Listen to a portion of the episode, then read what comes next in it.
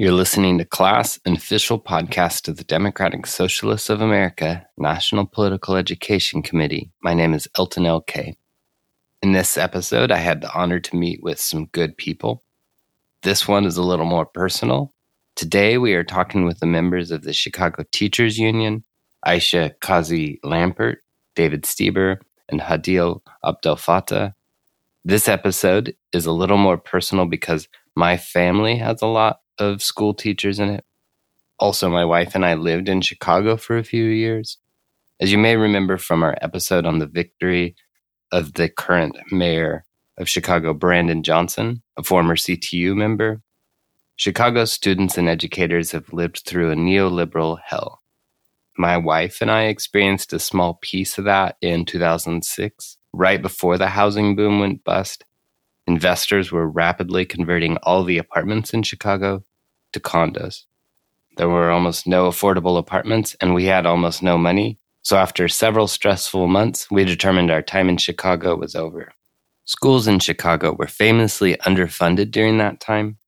From 2003 to 2013, Chicago closed 50 schools, only making conditions for students worse.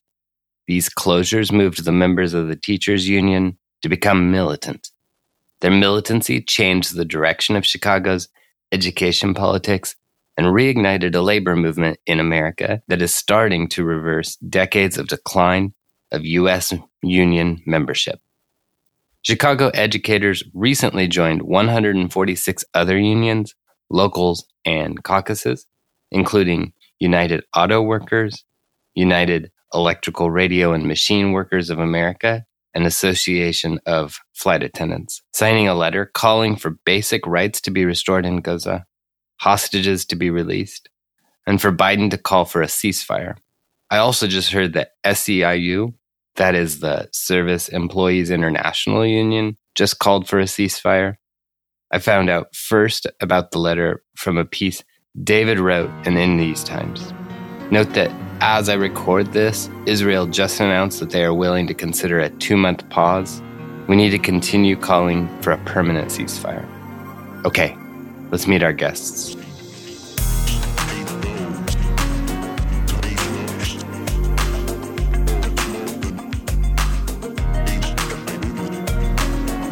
Can you please introduce yourself? So, good evening, everyone. My name is Ayesha Qazi Lampert. Good evening, everyone. Uh, my name is Dave Stieber. My name is Hadeil, born and raised on the north side of the city. Um, born to uh, immigrant Palestinian parents that came in the late 60s, early 70s. So it's great to be here. So, first question What motivated you in the Chicago Teachers Union to add your name to a letter with other unions calling for an immediate ceasefire in Israel and Palestine? For myself, it was just a natural thing to do, considering I'm Palestinian. Um, have visited my my parents' homeland many many times, um, and after having just been there this past summer, um, and wondering like how do people live there on a daily basis, um, with all the difficulties, the nuances that an average person here in America doesn't have to face. So it was for me, it was a no brainer to give a little context to so you know after october 7th happened you know like obviously many teachers were aware of just the issues in palestine over the course of history um, but after october 7th happened it really kind of awakened a lot of teachers and so to get even to the signing on to the letter was you know a discussion that was brought to ctu leadership by members like Ayesha Hadeil, like lots of people like who like brought this to, you know, to like to membership and like, hey, we need to do something about this.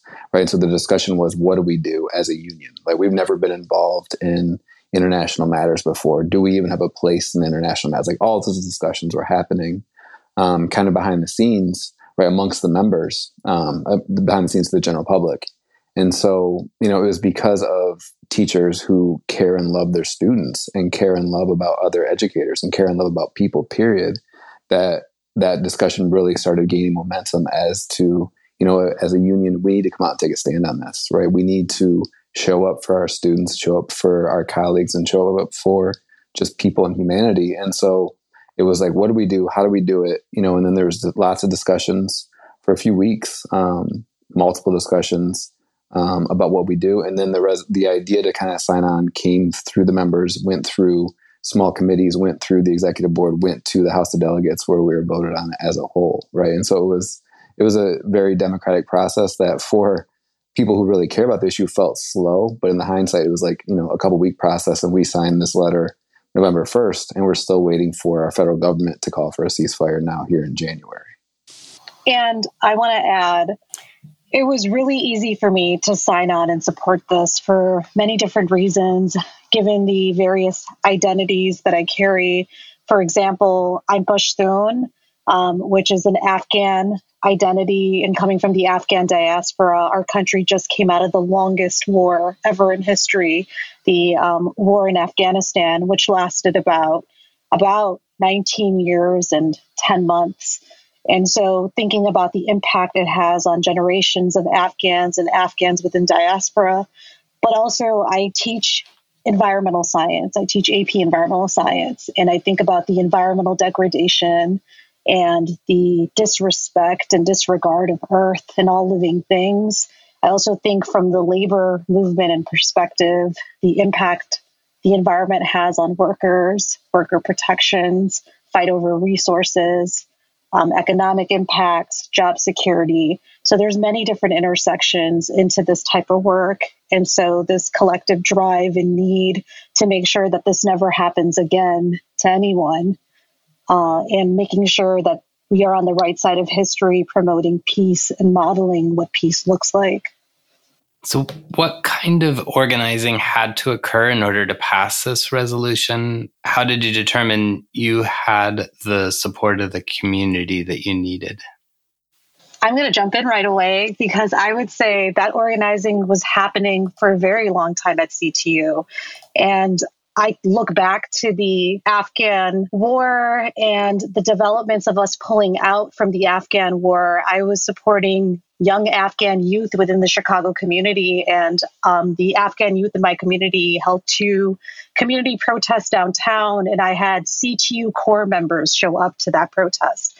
And that was my way of getting involved in the Chicago Teachers Union in CORE is when I saw CORE members present in that space and that international solidarity that they were showing beyond teaching that pulled me into that space. And it's been many years of just collaboration and friendships and connecting with people within the union that had the strong moral compass. And for me, it was always Palestine. Uh, war was a litmus test for me to see where people's values were. And by seeing people outside of the elements of teaching and being in these solidarity spaces, I had a clear idea where people were standing, and I felt comfortable during moments of conflict to unpack a lot of that. I don't know if there's much more to add to it than what uh, Ayesha just shared. Um, I think you know, as as educators in one of the largest school districts in the country that serves such a mix of students, um, how could you stay silent when you know that students who are both invisible and hypervisible um, are are ignored, and to say that they don't exist would be an injustice within itself. And so, um, you know, every child's life matters, whether they are here in Chicago or in New York or in Florida or in California or in Gaza. I mean, we have to acknowledge that as educators, we have the most profound impact on a child, probably alongside their parents for those that have parents. And right now, the number of, of children who have lost their lives and who have lost their parents is just horrendous. I didn't come into teaching thinking like this is going to be easy, right? Like the first school I worked at, I remember walking into the building and it legit felt like a prison. Like there was like a, like a, a, look up and there was like glass windows around this little courtyard that looked down into like where the students were and the community had been disinvested in right it had been it was a school that had been closed and then reopened and it was just this whole process of disinvestment over and over and over and so that's teaching our students here in chicago and that's what you experience as a teacher and so when you first start teaching, you look around and be like, why do our students not have everything that they possibly deserve? And then you go through like, how can I teach them that they can get everything they, they deserve if they're having to come to a space where there's not working computers and these types of things. This is like 20, 2007, right? And so CORE and Karen Lewis and the Chicago Teachers Union radically changed, right, in 2012. Because I remember going as a delegate, going to a meeting before Karen Lewis came up and being like, what are we talking about here? Like, what is this? Right. And then it, there was a dramatic shift, right? And so that shift has evolved from not only advocating for everything our students deserve in the city, right? But then starting to think about outside of our classroom, like what do they deserve in their community? What do they deserve across, you know, everything, right? And so housing and all these types of things. And so it's only natural that then these teachers, us who care about all the things in our students' lives, we look not only in Chicago, right? We look around the country and then you look around the world. And so it's just, it's a progression. And it's because of, like was mentioned, that the organizing has happened over various issues of things that our students have deserved that it makes something organizing around something of a global scale like not a stretch right and so it's like oh yeah we care about all these things so of course we care about this of course we care about life of course we don't want a war right and so i think you again know oh yeah like i can know i can rely on that person to care about fair housing for our students i can also care about them to want to end to war and brutality how are your students affected by international events and then what do you say uh, to the response that teachers need to stick to teaching? We teach life, sir. We we do it all, right? I guess that would be left up to each person to define what does what is teaching. And so when we look at what we teach and what we do, it is not within the confines of a book that that are papers that are bound.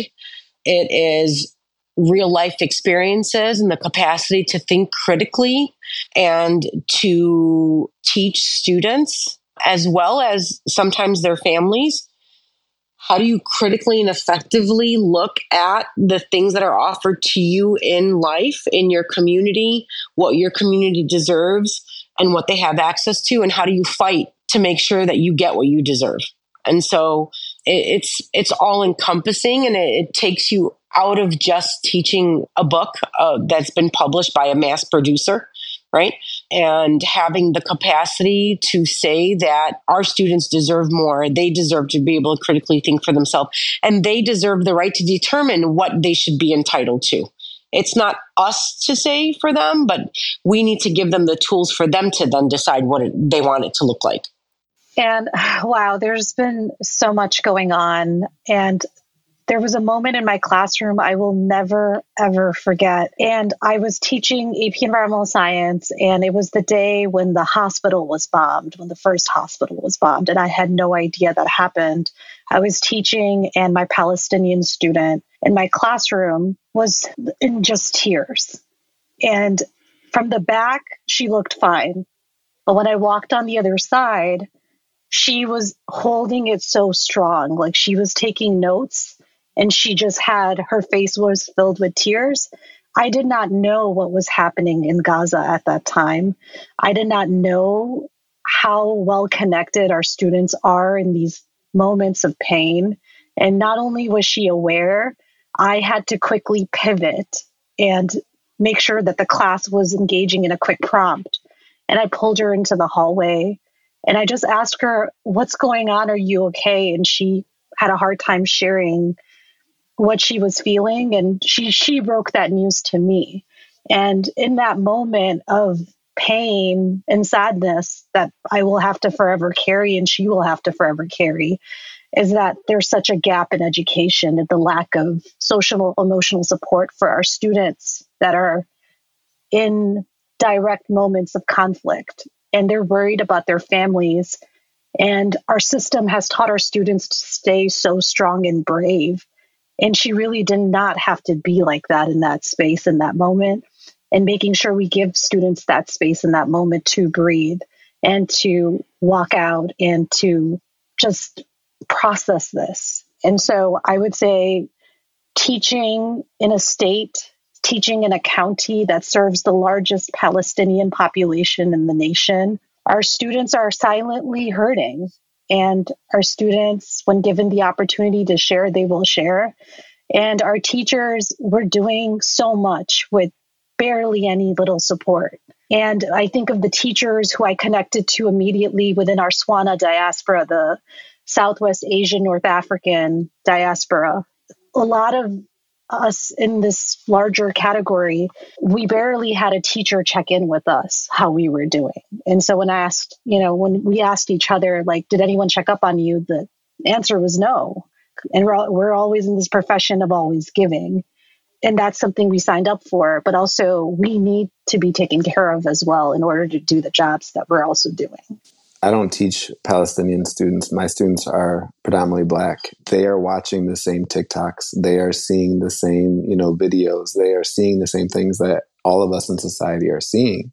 Right. And so they're like, how is this happening to these young people here or to this city or to whatever? Right. But then also like because I teach history, right, they can look back and be like, oh yeah, during the Black Lives Matter movement, Palestinians were the ones that reached out to people at when they were protesting in Ferguson. They gave ideas of how to go to a protest and cover your mouth, you know, with the gas being put out by the police, right? And so, like, these are things that like Palestinians have been making connections with the African American community here in the United States for shared, you know, uh, protests and shared struggles in a way. And so, like, there's a lot of historical connections there too, right? And to the idea of you know teachers should stick to the classroom, like I mean, the best teachers in the world like always teach the world is the classroom, right? And so like that's what we want for our students. And so to bring in connections across all disciplines and all places, right, is like the ideal. And so that's just by the you know narrow-minded individuals who don't like teachers actually being vocal. They just want us to teach from you know whatever to whatever and stay silent and, and all that. And so you know that's just not the case. And that's what thankfully our union does not advocate. They advocate for teaching right? Like everyone and advocating for all. And I want to add to the second part about being told teachers should stick to teaching, being part of the Chicago Teachers Union and just being in the educational profession. We're all striving and constantly working for inclusive learning spaces that really center around the social and emotional well being of our students. And that means being literate about issues that are happening within the community and so, yes, we are sticking to teaching and we're teaching international solidarity and what it means to be centered around love and justice for all and peace for all. And so, this is part of our curriculum is for us to become literate and for us to work together and fight for the resources we need and also to model to students what positive behavior looks like what does conflict resolution looks like what does negotiation collaboration post conflict look like and I think that, you know, I'm I'm not in the classroom per se as a classroom teacher. I'm an instructional coach, and um, we have an amazing teacher. She's a chemistry teacher, and she spends an entire unit on the on isms racism, capitalism, imperialism, and all these things, and how it impacts community. And so I think that, you know, real life experiences and what may be happening 6,000, 7,000 miles away does impact what is happening here. And, and students see it. We ha- we can't disregard the access that this generation has that generations before did not have and so we need to teach them, you know, how do you decipher? How do you figure out what's real and what's not real and give them those tools to take it all in. How have your students in your community responded to CTU's stance towards the ceasefire? I would say it's received a lot of encouraging and positive support from members who are looking for that validation and that understanding that yes, the union and the labor movement recognizes workers' protections, justice, and rights in all countries around the world. And there are times where I'm in conversation with educators who feel like they may be the only teacher or the only worker in a space with this sort of mentality or this sort of strong moral compass or ground. And to be like, hey, did you know CTU signed on to a ceasefire, it's like, wow, this huge union signed on to this. gives people the motivation and push to keep pushing forward within the spaces that they're in and the leverage to keep advocating for justice for all. We at Democratic Socialists of America believe the labor movement is strategically placed to put pressure on our political and economic system to do the right thing. And the Chicago Teachers Union historic 2012 strike was critical for the American labor movement. It's hard to imagine that we would be seeing the labor activity that we are seeing today without CTU. Can you talk about some of the things that CTU has accomplished by standing together in solidarity? The CTU as we know it has essentially been my whole teaching career. This is my year 17 in CPS. You know, CORE started kind of forming before and then before they got you know, before we got control or whatever, elected into CTU in 2012, right? And so like the whole like model for it has just been my whole experience, right? And so I guess all that to say is that when I started teaching, right, I looked for, you know, I always was like inspired by people who were brave and who stood up and spoke out. And, you know, I wanted to use, you know, my race. Like I'm a white male and I wanted to use these privileges to like dismantle like the systems that have been always oppressed all the people that I looked up to, right? And so I was like, where can I go? Like, who can I be by, right? And so like CTU has begun that quest and providing that space to find people like that, right? And so with all that, then advocating for not closing schools, right? Like a basic thing, right? Like 2013, like remember marching through from the south side up to downtown over the course of multiple days, right? To say keep our schools open, right? And attending, you know, vigils at churches in the middle of the night where parents on school nights where parents were protesting to keep the schools open, right? And so like we clearly like didn't win that, right? We had the Chicago closed most schools in the history of our country.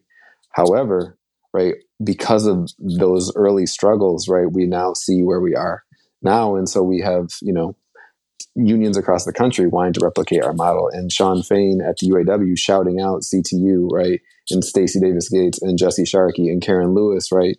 For the work that's been done over the past, you know, whatever that is, years now. And so, you know, we now have a mayor that came up through our ranks, right? And so, while none of this is perfect, right? Like all of this is because of the work that CTU has been doing since 2012 and before, right? And the people that have been a part of it, and the teachers that are literally in the classrooms every day, um, working with you know the students and advocating for our students, right? And so, you know, like we would never be in the spot right now. We're in March. We're going to pass um, Bring Chicago Home, which is going to bring housing to our unhoused, and through a tax on the rich. Right through a tax, if you own a property more than a million dollars, you will have to pay a one-time transition tax, right? And so, to the vast majority of us, we're like, that's cool. That's no problem to us, right? But there's these few select individuals who are making it seem like it's going to be like this whole thing, right? But like we're we're putting legislation in place to radically change our city to help our the students and the people that live there, which before was never the case. Or we've seen a city that's had to like basically people been pushed out through different policies and through disinvestment and through gentrification. And so we're trying to reverse that. So not only are we taking on issues in the classroom, it's citywide, right? And that's all because of the work that's been done and started and continues kind of through CTU. I think the activism of our union has grown over time and the lens in which we do it. So I'm in year 26 in CPS. And so I've seen how, you know, you had leadership that really didn't do justice for uh, the students, families, or teachers. And in recent years, you feel that it's children first. And so I think that with having that lens and that focus, how can you go wrong? Like when you're saying you're doing right by the next generation or two, you know, the, the counterbalances of, you know, what's, what might be quote unquote fiscally correct, right? Versus the impact that it would have on, on, on students and their families and, and the lives that they live is just there are no words to describe it. And so for that, I'm I'm I'm really proud uh, of the work that's happened. And uh, I'm not a delegate, and you know, and I know the contract inside and out from when I was a former principal and and things like that. But it's just it's it's amazing to see the work that CTU has done, and that others are trying really trying hard to to try to pull that together, and and that we're leading the work. I'm truly honored and I want to add, now that you brought up delegate, I never saw myself this active in a union space, I would say seven years ago when I first started teaching. And so much has changed within the labor movement. And myself and Dave and others were on the floor of the House of Delegates meeting speaking in favor of this resolution that passed. And standing in that line with my good friend, Aaron, and being ready to speak was a powerful moment and out of body experience for myself because I never visioned myself to be in that space, but I we needed to be in that space because our responsibility as delegates in these union spaces is to speak for and is to really advocate and represent and speak for our members. And our members consist of Palestinian educators and students. And so I want to add on to Hadeil sharing that shift that's been happening and that drastic shift in representation, creating space, opening up space for different members to start to speak up and advocate on the floor. Is there anything that you want to say to other teachers and other unions? I don't think that it's a matter of not necessarily having anything. It's like, where do you start? Right. Hmm. so it's like, if you're silent and complicit, you are guilty if you are advocating and feel like you're coming up against a wall because people are telling you using words throwing them at you that have really been spun out of control um, you have allies. You just need to find them. They are there.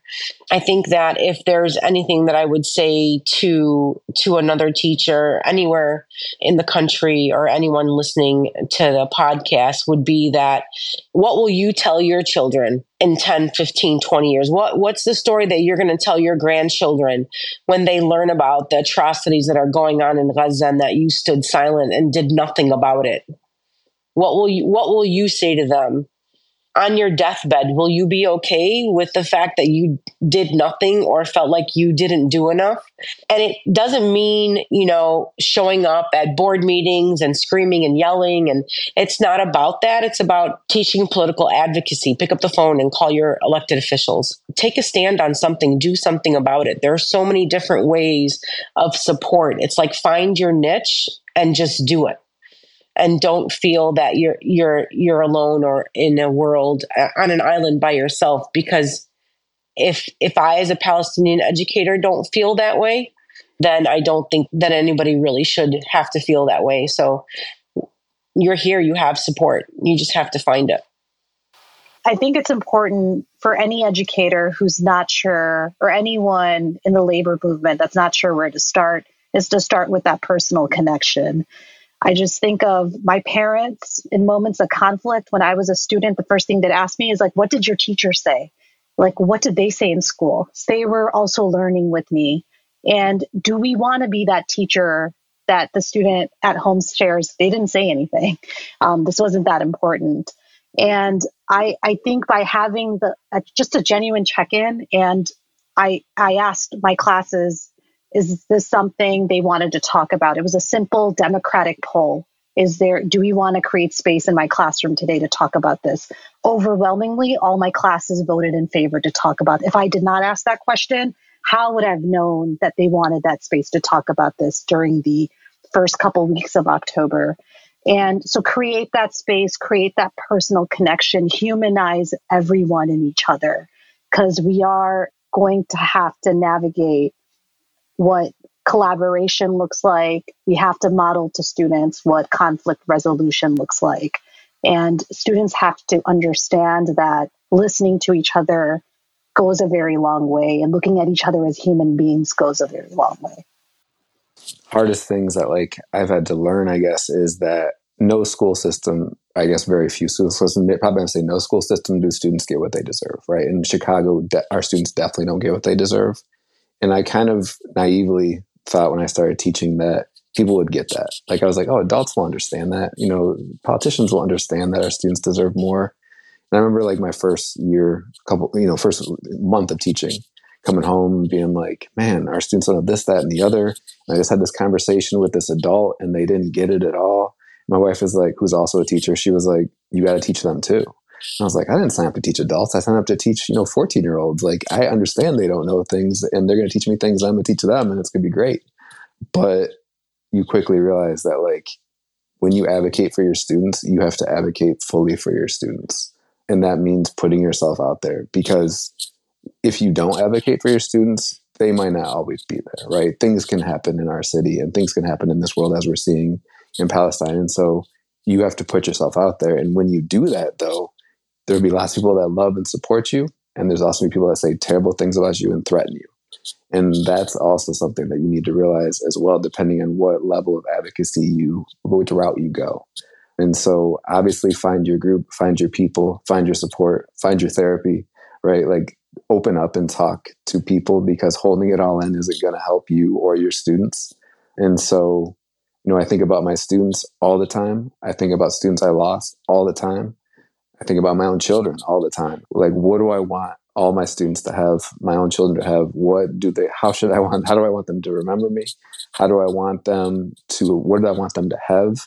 Right. And so, like, you can't, you can't watch the news and see what's happening in Palestine or watch the news and see what's happening in Chicago as a teacher, no matter where, and not like if you let it, I mean, like it's so painful, like you can't even describe it.